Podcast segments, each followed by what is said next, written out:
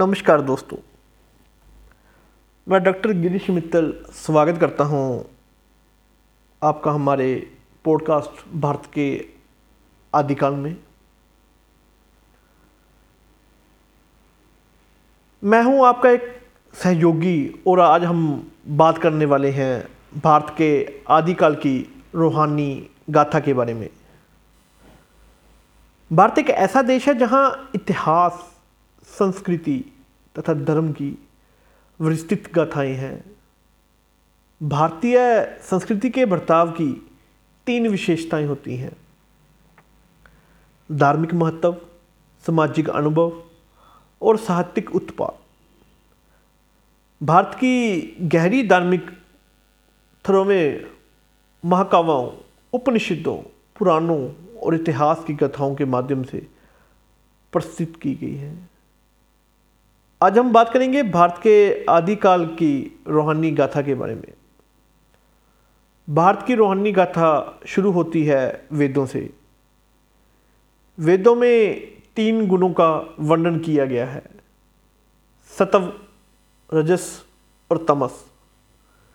सतव गुण से संवेदनशीलता और प्रेम को व्यक्त किया गया है। रजस्तव गुण बहुत ज़्यादा क्रियात्मक और अधोगित का संदेश देता है। तमस गुण अंधावर्ण के साथ जीवन को अंधेरे में रखता है। वेदों के बाद आदिकाल में महाभारत, रामायण, पुराणों की गाथाएँ तथा बुद्ध और महावीर जैसे महापुरुषों का वर्णन दिया गया है। इन गाथाओं में भगवान के रूप में कुछ खास चरित्रों को उनके जीवन की रूहानी गाथा के माध्यम से दर्शाया गया है। इनमें से कुछ उदाहरण हैं श्री कृष्ण, राम, बुद्ध, जैन आचार्य और प्रॉफिट मोहम्मद की बातें। संसार के सभी धर्मों ने रूहानी अनुभूति के साथ ही धर्म के भवनात्मक आशाओं को व्यक्त किया है। रूहानी अनुभूतियाँ के माध्यम से हमारी आध्यात्मिक जीवन में संवेदनशीलता और एकाग्रता का वर्णन किया गया है।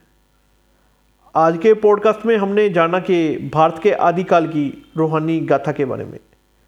धर्म, संस्कृति और इतिहास के खंडों से विस्तृत कथाएँ हैं, जो हमारी जीवन शैली में एकाग्रता और संवेदनशील का प्रचार करती हैं। मैं आशा करता हूँ आपको यह पॉडकास्ट पसंद आया होगा। धन्यवाद।